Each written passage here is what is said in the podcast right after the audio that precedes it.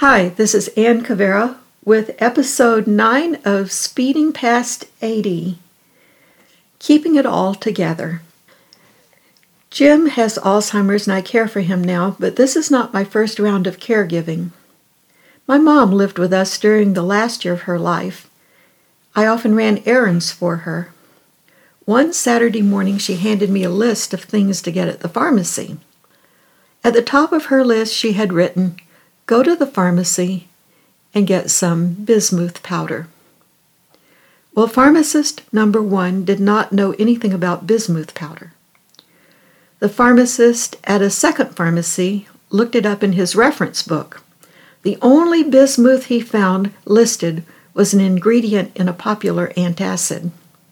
When I told my mother that pharmacies no longer carried bismuth powder, she gave a heavy sigh of exasperation and said, Mama used it for little scratches on all her babies.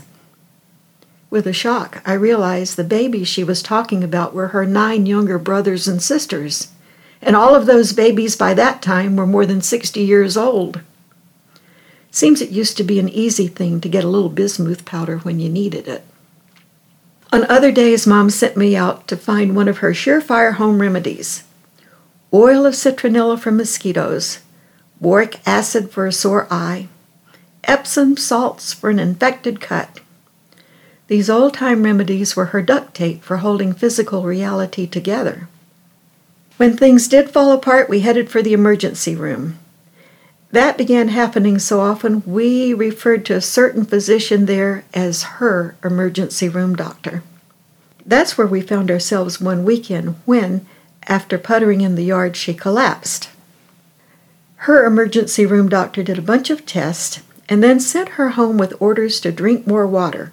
He also told her an 85 year old lady should not spend two hours in the heat of the day working in her flower beds. A few days later, my mother's cardiologist reviewed her test and called us into his office. Mama perched on the edge of the examining table with her little 110 pound frame sitting ramrod straight. The cardiologist did not beat around the bush. He said, Mrs. Smith, your iron is dangerously low. Have you been taking the vitamins I gave you? Mama said, Since I drink a liquid supplement every day plus soy milk, I have decided not to take your vitamins. I do not want to get overvitamized.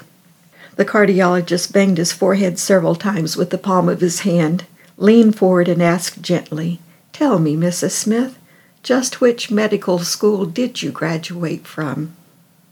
Mamma laughed and shot back, obviously not a very good one. I decided not to mention the vinegar and honey concoction she'd been drinking every night. The cardiologist sent us home with more prescriptions for vitamins plus iron tablets.